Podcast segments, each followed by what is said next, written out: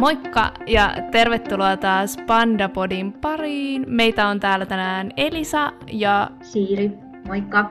Yes. Ja tosiaan tänään olisi tarkoitus puhua kulutuksesta ja erityisesti ylikuluttamisesta, mutta voitaisiin lähteä liikkeelle siitä, että Siiri, minkälaisia fiiliksiä sulla herää ihan vaan kuluttamisesta ja kuluttamisen käsitteestä? No, musta tuntuu, että kuluttaminen on nykyään sellainen iso mörkö jotenkin itsellä, että, Joo. Että tota, se herättää kyllä paljon ahdistusta ja sellaisia ristiriitaisia tunteita ja niin kuin myöskin sellaista epätietoisuutta, että välillä voi olla vaikea, vaikea jotenkin tietää, että ö, miten pitäisi kuluttaa Joo, ja mä samaistun tosi kulutta? paljon. Niin. Sorry. mä tosi paljon samaistun noihin fiiliksiin, tai tuntuu, että kuluttamisesta on vähän niin kuin tullut semmoinen tabu, tai että koska jonkun verran meidän on pakko kuluttaa asioita, tai just, että ihmiset ei esimerkiksi voi elää ilman vettä ja ruokaa, ne on semmoisia asioita, mitä on pakko kuluttaa, mutta sitten viime vuosina jotenkin just ton ylikuluttamisen takia, koska me kulutetaan niin paljon kaikkea, niin sitten jotenkin itselle ylipäätään kuluttamisesta on tullut vähän semmoinen niin negatiivinen sana, tai just jotenkin kokee, että kuluttamisesta ei niin kuin pitäisi olla ollenkaan. Mm, jep.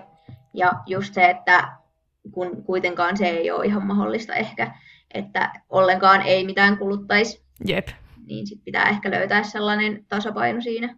Joo, niinpä. Ja ehkä just sen takia onkin hyvä sit saada tietää lisää siitä, että mitä se ylikuluttaminen niin on. Ja koska nyt kolmas ensimmäinen maaliskuuta on Suomen ylikulutuspäivä, niin me haluttiin vähän enemmän perehtyä näihin teemoihin ja miettiä, että että mistä tämä päivä johtuu, miten lasketaan, että milloin on Suomen ylikulutuspäivä ja minkä takia se on niin vakava asia. Ja sen takia meillä on täällä tänään WWFn suojeluasiantuntija Jussi Nikula haastattelussa ja toivottavasti saadaan vähän vastauksia näihin kysymyksiin.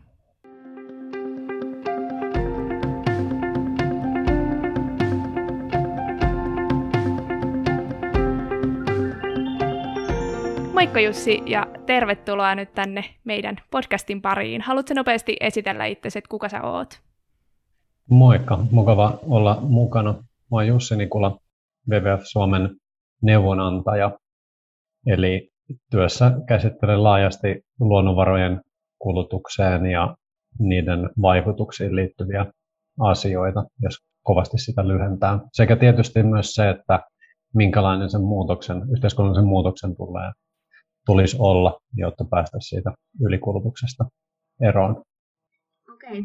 Me ollaan kutsuttu sinut tänne puhumaan ylikulutuspäivästä, niin tota, voisit sä ensin alkuun silleen jotenkin tiivistetysti määritellä, että mikä se ylikulutuspäivä oikein on ja mitä eroa on esimerkiksi niin kuin Suomen ja sitten koko maailman ylikulutuspäivillä, että miksi vaikka Suomessa ylikulutuspäivä on niin paljon aiemmin kuin sitten koko maailman Joo. Ähm, ylikulutus, siihen on monta, monta mittaria, mutta käytännössä se tarkoittaa sitä, että, ähm, että me kulutetaan luonnonvaroja enemmän kuin mitä maapallo kestää. Ja, ja siinä tosiaan niin kun se mittari, minkä kautta näitä ylikulutuspäiviä määritellään, niin se perustuu ekologinen jalanjälkimittariin. Ja siinä ekologinen jalanjälkimittarissa verrataan sitä niin kutsuttua biokapasiteettia, mitä maapallo tuottaa. Eli niitä käytännössä niin kuin uusiutuvia luonnonvaroja, joita, joita maapallo tuottaa, ja sitten toisaalta maapallon kykyyn käsitellä sitten jotain niin kuin meidän jätteitä, kuten hiilidioksidipäästöjä ilmakehään. Eli tavallaan mitä, mitä maapallo meille tarjoaa, ja sitten toisaalta, että kuinka paljon me sitä sitä sitten kulutetaan meidän arjen kautta, asumisen, syömisen, liikkumisen, energian käytön ää, muiden kautta. Ja se yhtälö, yhtälö näyttää siltä, että me, me niin kuin Suomessa kulutetaan sen kolme puolen maapallon edestä luonnonvaroja. Eli siis tavallaan jos kaikki maapallon ihmiset käyttäisivät luonnonvaroja samalla tavalla kuin me käytetään, niin sitten tarvittaisiin noin kolmen puolen maapallon edestä luonnonvaroja. Ja tota, sitten maailman ylikulutuspäivä on sitten, että globaalitasollakin ollaan, ollaan sitten niin kuin jo yli puolentoista lähemmäs kahta maapalloa. Ja silloin se ylikulutuspäivät Suomen kohdalla asettuu sitten sinne huhtikuun alkupuolelle ja, ja sitten ää, maailman kohdalla se on siellä sitten heinä-elokuussa. Mutta oikeastaan vielä sen lisäksi, että tämä on ekologinen jalanjälkimittari on yksi mittari, ja ää, jos me katsotaan luonnonvarojen kulutusten ympäristövaikutusta, niin, niin yhde, yhteen mittariin sitä on tosi hankala puristaa, jolloin pitäisi aina sitten katsoa useampia erilaisia mittareita, vaikkapa sitten materiaalin kulutusta per henkilö. Semmoinen aikoinaan sitä kutsuttiin useimmin tota, ekologiseksi selkärepuksi, niin tota, se on, niin kuin, on ekologinen jalanjälki, ekologinen selkäreppu ja muita tämmöisiä hauskoja termejä, niin, niin sitten on se, semmoinen niin kuin ihan vaan katsotaan niin kuin kilo, kilomääräisesti, että tota, kuinka paljon sitä kulutetaan. Jos katsotaan Suomen ympäristökeskuksen analyysiä, niin, niin, niin sen mittarin mukaan sit suomalaisten luonnonvarojen kulutus on jopa kymmenkertaista siihen, mikä olisi kestävä taso, tai se on niin kolmin kymmenkertaista kestävän tason verrattuna. Pitää käyttää useampia mittareita ja ne, ne ei yksikään niistä pysty sitten kokonaan äm, saamaan, saamaan kiinni siitä luonnonvarojen kulutuksen ja niiden ympäristövaikutuksen moni, moninaisuudesta, mutta antaa tietoa siitä, että millä tasolla ollaan. Joo, ja kuulostaa siltä nimenomaan, että luvut on tosiaan aika isoja, että tilanne on vakava ja siitä on syytä huolestua, mutta haluaisitko vielä, jos on meille joku kuuntelija, jolle vaikka nämä mittarit on täysin vieraita, että minkälaisia esimerkiksi luonnonvaroja tai minkälaisia niin kuin, kulutustottumuksia näissä mitataan? Joo, se tosiaan jos katsotaan sitä ekologista jalanjälkimittaria vielä, niin siinä katsotaan sitä ähm, niin kuin erilaisten ekosysteemien, voisi sanoa niin kuin niiden bio, no, biokapasiteettia, eli toisaalta sitä niiden kasvua. Eli, eli metsien biokapasiteetti on esimerkiksi suurempi kuin aavikoiden biokapasiteetti. Tai, tai sitten on, niin kuin, on savannialueita ja, ja tota, noita kosteikkomaita ja soita. Ja siinä on tavallaan niin kuin kaikkien maapallon niin kuin, Ähm, alueiden sen biokapasiteetti ja tietyllä tapaa niin kuin sitä ihminen voi myös modifioida vähän sitä biokapasiteettia. Esimerkiksi niin kuin, jos peltoja lannottaa ja kastelee, niin sitten siinä tapauksessa niin kuin, saa vähän enemmän biokapasiteettia, mikä tota, toisaalta sitten aiheuttaa myös ympäristövaikutuksia. Että, että, että, se on hieman monimutkainen siinä mielessä. Mutta tässä niin kuin, tapauksessa siinä on, ja sitten toisaalta siinä ekologinen jalanjälkimittarissa katsotaan niin kuin, että siinä on se vaikkapa metsien ja muiden ekosysteemien kyky imee hiilidioksidi ilmakehästä on niin kuin tavallaan myös se yksi, yksi ää, näkökulma siinä. Ja koska meillä ei ole niin kuin ylipä, ylimääräistä maapallollista metsiä imemässä tota hiilidioksidia ilmakehästä, jota fossiilista polttoaineiden polttaminen sinne tuottaa, niin sen takia se hiilidioksidi on jäänyt sinne ilmakehään ja jäänyt aiheuttamaan ilmastonmuutosta. Mutta siellä kulutuspuolella siis, jos katsotaan minkälaisia luonnonvaroja, niin sitten tässä ekologinen jälkimittarissa uusiutuvat luonnonvarat korostuu siis sen takia ää, aika paljon, koska ne on ne, jotka käyttää sitä maapallon pinta-alaa, sitä tuottavaa pinta-alaa ää, kaikista eniten. Maatalous, maatalous siellä suurena, suurena että et sen, sitten se ruoka, ruoka, mitä me syödään ja, ja toisaalta muut maataloustuotteet sitten, sitten niin kuin vaikka kuidut, kuidut puuvilla esimerkiksi voi olla siellä, tai, tai sitten jos, jos tuotetaan sitten vaikka, vaikka biopolttoaineiden raaka-aineeksi jotain, jotain öljykasveja, mikä ei, ei ole kyllä ympäristön kannalta hirveän suositeltava homma polttaa sitä, sitä pellolla tuotettua ää, tuotetta, niin, niin tämmöisiä asioita siellä voi olla. Sit metsä, metsätuotteiden käyttö on, on siellä ja, ja tota, sitten toisaalta se se energian, meidän niin kuin energiankulutus näkyy siinä tosiaan siinä mielessä, että fossiilisten polttoaineiden tuottamat hiilidioksidipäästöt niin kuin tavallaan kuluttaa sitä, sitä biokapasiteettia, joka pystyisi niin kuin imemään sitä hiilidioksidia sieltä ää, ilmakehästä. Okei. Okay. no tosiaan, kun tuossa sanottiinkin, että, että Suomen ja maailman ylikulutuspäivät on niin kuin aika eri aikaa, niin mistä sitten johtuu, että niin kuin Suomessa ylikulutuspäivä on niin paljon aiemmin, että niin kuin, mitä tavallaan vaikka yhteiskunnassa niin kuin, äh, rakenteissa tai, tai semmoisissa on niin kuin, syynä siihen ja miten siihen tavallaan voisi vaikuttaa, että saataisiin sitä ylikulutuspäivää tavallaan siirrettyä myöhemmäksi, että miten niin kuin, voitaisiin eri yhteiskunnan tasoilla tavallaan toimia sen eteen. Joo, tämä on, tämä on tosi, tosi hyvä kysymys, koska se meidän arjen, tätä arjen valinnoissa me voidaan tehdä niin kuin paljon valintoja, mutta toisaalta meidän, meidän valinnat on tosi paljon riippuvaisia tosiaan niistä yhteiskunnan rakenteista, mitä, mitä sanoit.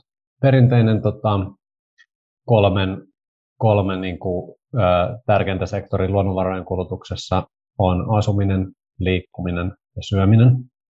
Mutta sen lisäksi tietysti tulee sitten kaikkien kulutushyödykkeiden, tota, vaatteiden, kännyköiden ja muiden hankkiminen ja sitten tietysti myös ne vapaa-ajan toimet ja touhut.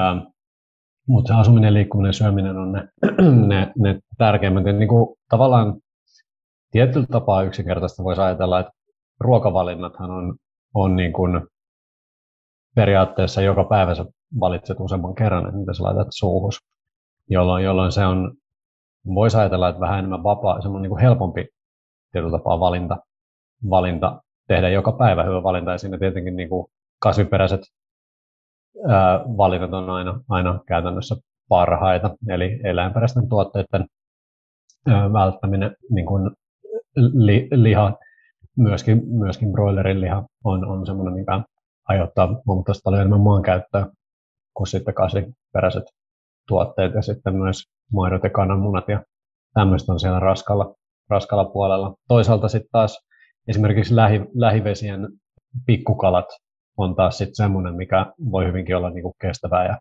tehokasta tota noin, niin, niin tota, muikkua ja ahventa ja kaikkea tällaista, niin ne on, voi olla tässä hyviä, hyviäkin valintoja luonnonvarojen käyttömielessä. Mutta si, siinä ruokapuolessakin niinku, sit toisaalta näkyy se rakenne siinä, että mitä, mitä on tarjolla tai mitkä meidän tottumukset on.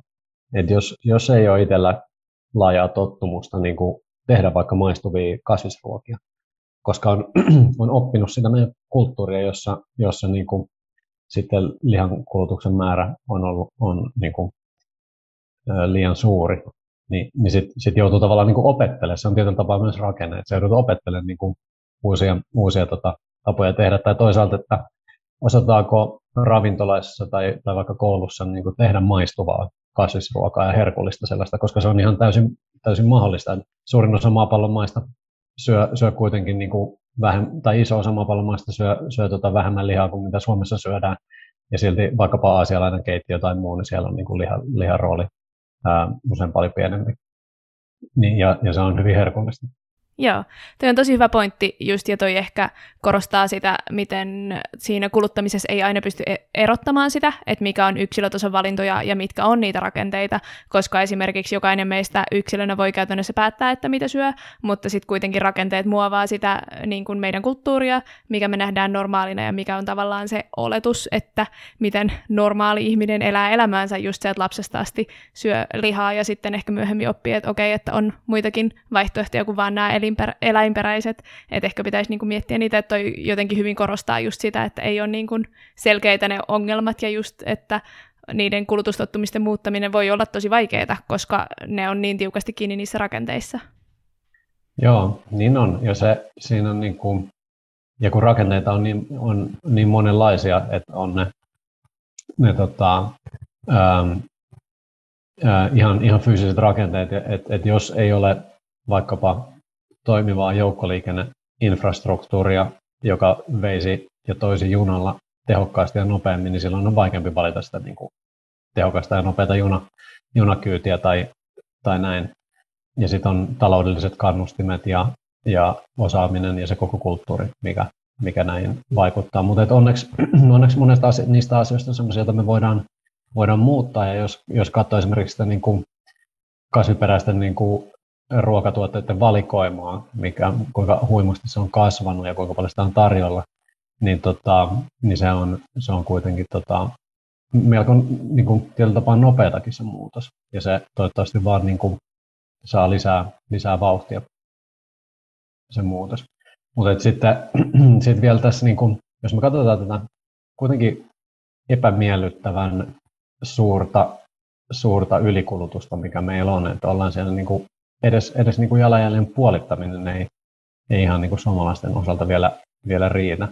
Niin, niin tota, ja sitten jos me katsotaan vaikkapa nyt sitä liikkumista ja sitä, niin, niin kuin, henkilöliikenteessä sitten tietenkin niin kuin lihas, lihasvoimin tehtävä kävely, kävely ää, pyöräily tota, ja sitten joukkoliikenne on niitä tehokkaimpia.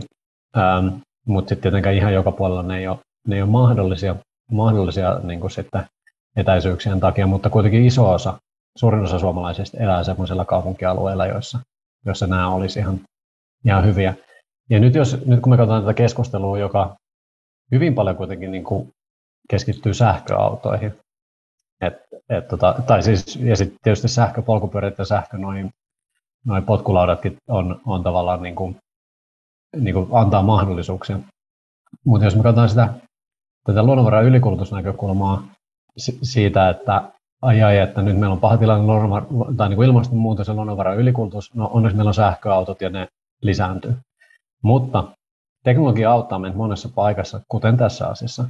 Mutta jos se typistyy vain niin teknologiseksi kysymykseksi, niin se, se ei kuitenkaan tuo ollenkaan meille riittävää, riittävää niin kuin ratkaisua, koska jos me katsotaan sitä, että meidän pitää tuottaa ne samat sähköautot, ja, jotka vie huomattavan määrän luonnonvaroja, ja kuitenkin niin kuin yksityisessä omistuksessa olevat autot seisoo noin 95 prosenttia ajasta jossain parkkipaikalla. Niin jos me katsotaan vain sitä sille ihan avaruusperspektiivistä, että täällä on nämä ihmiset, jotka haluaa toimivan niin kuin yhteiskuntarakenteen, niin sitten ne investoi tuommoisiin metallimöhkäleisiin, jotka, joihin tarvii ihan hirveästi niin kuin resursseja. Sinne, sinne kuitenkaan ei käytä niitä kuin 5 prosenttia ajasta, ja sinne joutuu rakentamaan niille hulluja parkkihalleja. Ja sitten kun ne jokainen haluaa mennä itse semmoisella, niin sitten joutuu vielä pitää, ylläpitää ja rakentaa teitä, että mahtuu ajamaan. Niin ei se nyt sille niin ihan hirveän fiksulta kuulosta jos kuitenkin tavoitehan on se, että päästään paikasta toiseen. Ja meillä on muitakin ratkaisuja. Että tavallaan tämä kuitenkin, tässä on niin perinpohjainen muutos, mitä meidän on käytävä läpi tämän asian kanssa. Joo, kyllä, kiitos. Tosi mielenkiintoista ja just, että mun mielestä toi taas korostaa sitä, miten niin kuin monimutkainen se ongelma on ja just se, että tavallaan se, että ihmisten on jonkun verran pakko kuluttaa, ja just se, että vaikka että ihmisten on pakko syödä ja juoda, että ne pysyy hengissä, mutta just se, että ehkä tärkeimpiä asioita siinä on just se, niin kuin, että millä tavalla sen kulutuksen tekee, tai just se, että pitää miettiä niitä vaihtoehtoja, mitä on. Mutta sitten tosiaan, jos miettii nyt vaikka tota autoiluesimerkkiä, minkä annoit tuossa, niin sehän on myös että ö, jos miettii, että mitä Suomen ylikuluttaminen vaikuttaa, niin ne vaikutukset ei jää vaikka vaan Suomeen, vaan just se, että sitä varten, että meillä Suomessa on autoja, niin meidän akut tulee jostain toiselta puolelta maailmaa, ne autot kasataan jossain, ne autot lähetetään jos, jonnekin, mistä ne myydään meille, tai sama vaikka ruoan kanssa, että se, että meillä on täällä jotain tiettyä ruoka-ainetta saattaa vaatia valtavaa maankäyttöä jostain toiselta puolelta maailmaa, niin osaisit sä jotenkin tavallaan konkretisoida sitä tai kuvata sitä, että minkälaisia vaikutuksia voi koko maailmaan olla siinä, siinä että Suomi ylikuluttaa? Joo, tähän niin kuin voi valita monia, monia näkökulmia. Ehkä niin kuin yksi esimerkki voi olla vaikka meidän vesijalanjälki. Eli se, kun me kulutetaan jotain ruokaa ja materiaaleja, erityisesti ruokaa, se liittyy paljon, koska se tuotanto aiheuttaa veden kulutusta, niin niin meidän suomalaisten vesialajäljestä kuitenkin niin kuin huomattavan iso osa jossain 40-50 prosentin tienoilla, niin se vesialajälki jää ulkomaille. Eli tavallaan jos ajattelee sitä, että me ollaan täällä niin kuin aika rikkaiden vesi, vesivarojen maassa, toki siis samaan aikaan täytyy huomioida se, että meidän, meillä on myös vähän ongelmia sen veden laadun kanssa ja sen vesistöjen ekologisen hyvinvoinnin kanssa, mutta tota, kuitenkin määrällisesti meillä on aika hyvin vettä, mutta silti iso osa meidän vesialajäljestä jää ulkomaille ja, ja tota, et sitä kautta me ollaan niin kuin läsnä, läsnä, meidän kulutus on läsnä ympäri maapallon, myös sellaisilla valuma-alueilla, joissa, joissa tota, vedestä on niukkuutta. tai veden laatu on heikko. Ja toinen esimerkki on sitten vaikka, me just tehtiin selvitystä suomalaisen kulutuksen tai luonnonvarojen käytön tota, mahdollista metsäkatovaikutuksista. Ja siinä tarkasteltiin siis metsäkaton riskejä, jotka liittyy sitten erilaisiin hyödykkeisiin, jotka maailmalla aiheuttaa metsäkatoon. Niin siinä katsottiin niin kuin, niin kuin rehu, rehukäyttöön menevä soija, jota suomalaiset niin kuin ja broilerit muun muassa syö. Siellä oli palmuöljyä, joka sitten on jotain monissa erilaisissa tota, niin kuin ruokatuotteissa ja vaikka kosmetiikkatuotteissakin. Ää, myös kahvi ja kaakao on, on, on tämmöisiä. Niin näiden kulutus aiheuttaa sen kokoisen metsäkatoriskin, että se on tuhansien tota, jalkapallokenttien koko luokkaa ää, vuosittain. Koskee siis suomalaista kulutusta.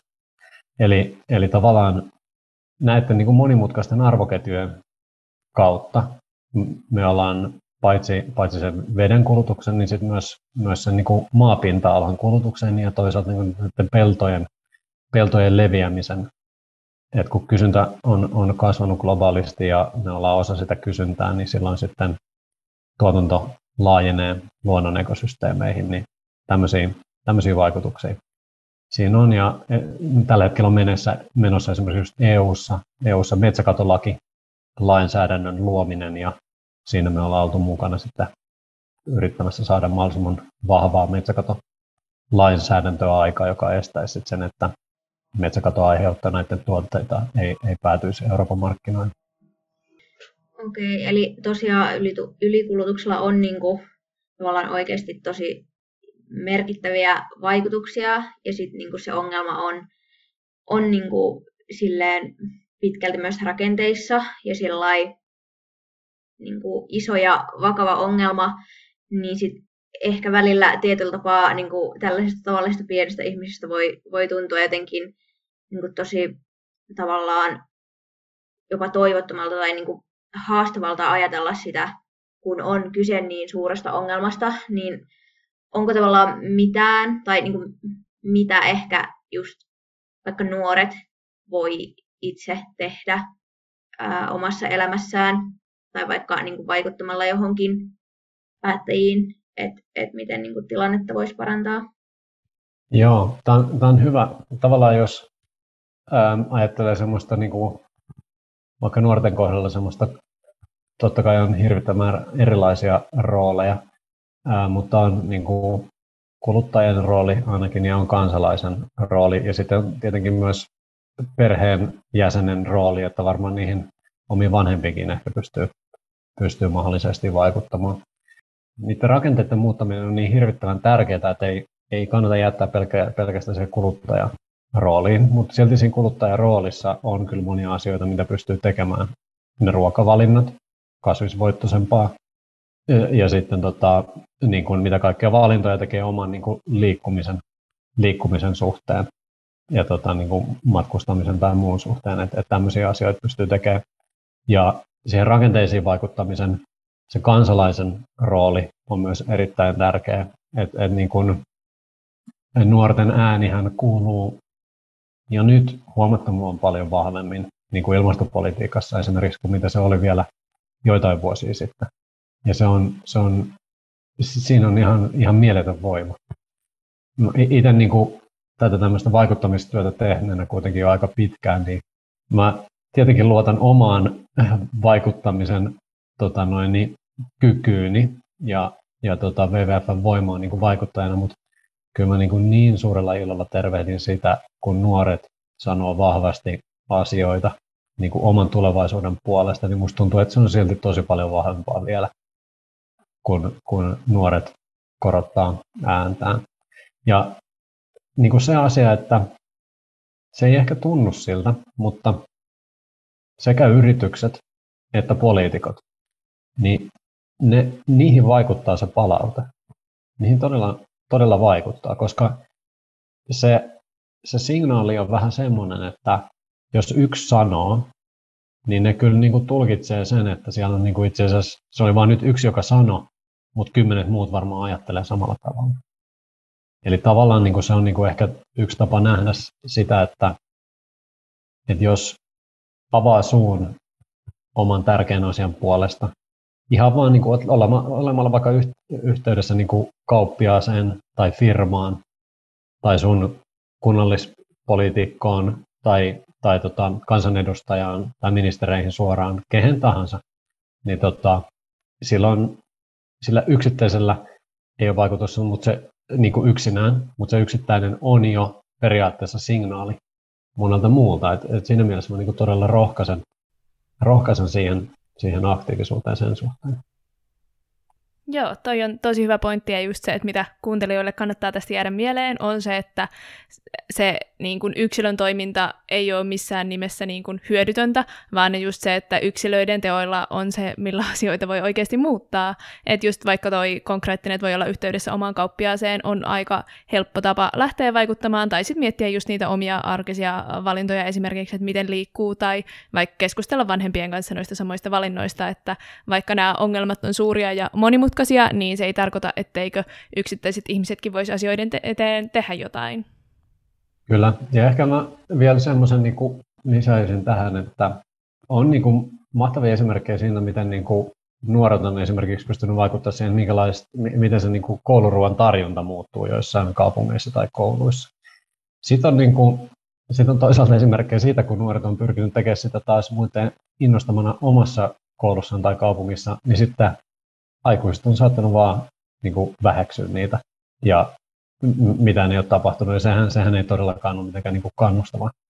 Mutta tietynlainen hienous tässä on se, että hyvien, tai sen, niin kuin niiden rakenteiden muuttaminen pois siitä ylikulutuksesta kohti, kohti kestävää on sen nyt vaan niin kuin on oikea asia tehdä.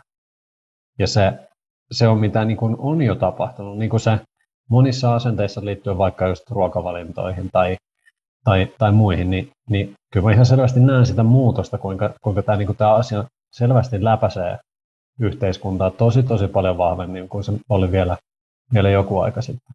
Niin, niin me etukäteen me ei tiedetä, milloin me ollaan semmoisessa semmoisessa keikahduspisteessä.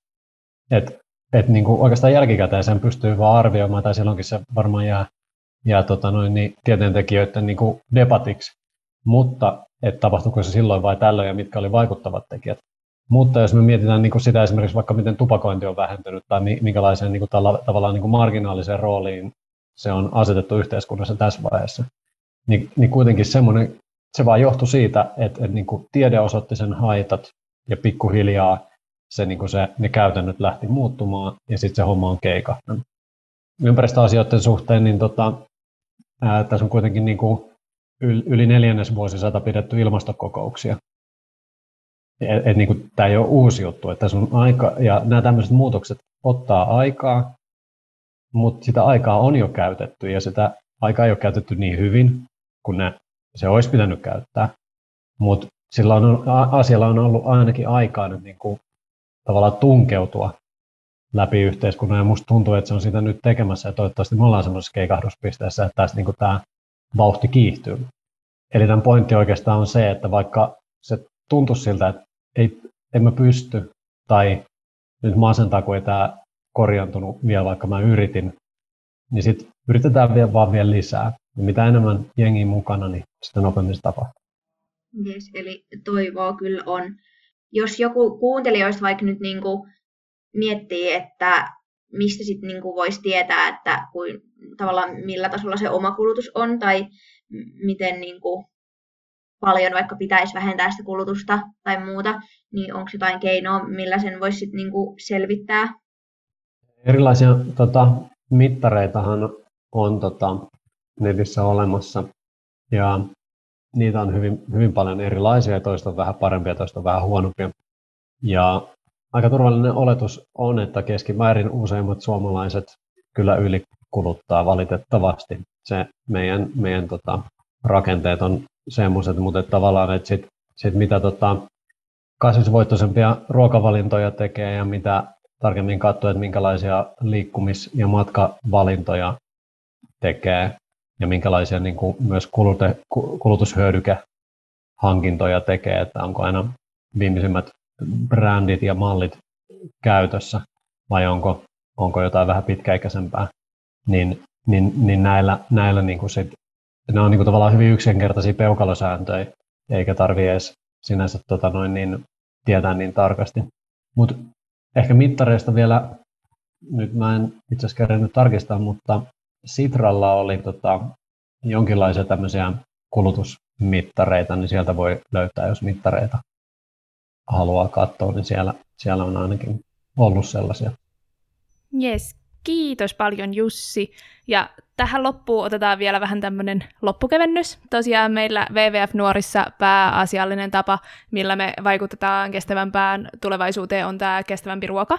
Ja niin kuin tässä jo puhuttiin, niin se liittyy myös tähän ylikuluttamiseen, niin haluaisit sä vinkata jonkun sun lempi raaka-aineen tai lempireseptin, mikä edustaisi tämmöistä kestävämpää ruokavalioa?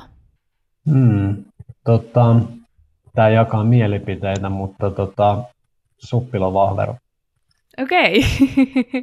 se, se meinaan on niin kuin, äh, ensinnäkin äh, hauskaa niiden, niiden, se ei ehkä kuulosta siltä, mutta jos sille antaa pikkusormen, niin saattaa mennä joutua koukkuun. Meinaan, meinaan se, että käy, käy tota syksyllä ää, jossain lähimetsässä tarkkailemassa sitä sammaleikkoa ja sitten huomaa muutaman suppiksen ja sitten kun pysähtyy siihen katsomaan sitä ja sitten sit huomaa itse asiassa, että oho, mä seisonkin suppisten päällä ja tässä on ihan hirveästi näitä, niin se, se, se on tota hauskaa. Ja sitten sit siitä, siitä, sitten tota, kaikenlaiset pasta, pastahommelit, siitä tulee hy, hyviä ja tulee hyviä keittoja ja tota, monen, monenmoisia. Että ehkä se, se tota, ja tietysti itse kalastettu kala on kyllä ihan, ihan tosa, tosi, tosi hyvä myös.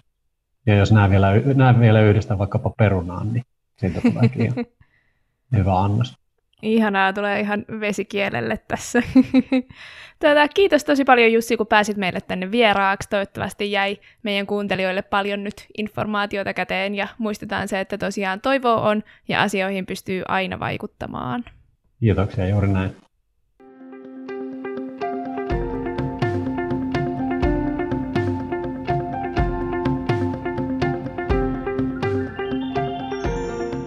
Jes, kiitos paljon kun kuuntelit tämän jakson. Toivottavasti tykkäsit. Ja käyhän laittamassa meidät WWF Nuoret seurantaan myös Instagramissa, at WWF Nuoret, ja TikTokissa WWF Nuoret.